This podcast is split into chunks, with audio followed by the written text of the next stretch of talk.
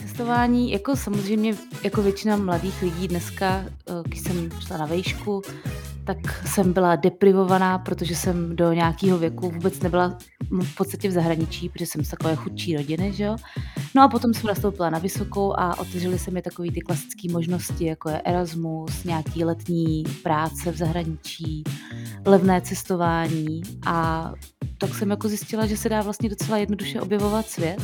Vlastně úplně první, s čím přišli, tak bylo jméno toho spolku, což je teda Rock and Food. ono to zní vtipně, ale ono totiž, uh, já jako nestíhám předběhnout ty nejrychlejší chodce, abych je vyfotila ze předu. Většinou na Slovensku, v Rakousku nebo u nás a to je taková ta klasika, batoh na záda, všechny věci sebou a jdeme až do sedření kůže.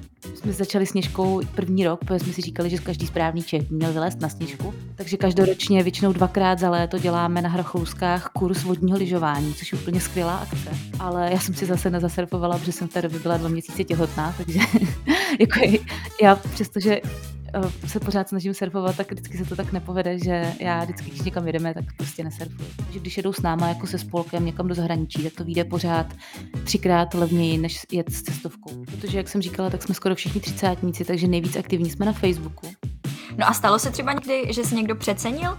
Jo, jo, jako, sta, jako stane se to, ale úplně výjimečně. A většinou jsme zjistili, že stačí do toho člověka narvat nějaký jídlo a je to lepší.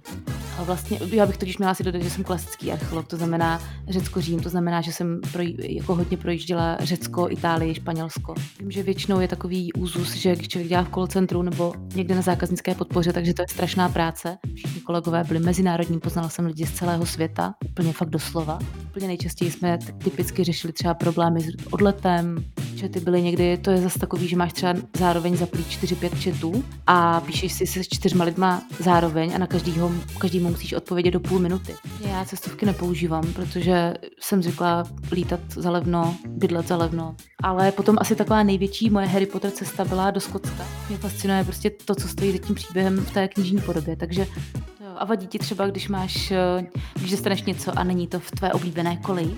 Jako v barvě koleje? Jako asi mi to úplně nevadí, že bych třeba řekla, jo, ne, tak budeme to vyměnit ten dárek, ale nejsem úplně nejnadšenější, bych řekla. Chcete se dozvědět víc? Zajímá vás tenhle výlet z hnízda? Celá tahle epizoda už za týden na všech podcastových platformách. A pokud vás zajímá zákulisí nebo jakékoliv doplňující informace, skočte na Instagram zavináč Vylec hnízda.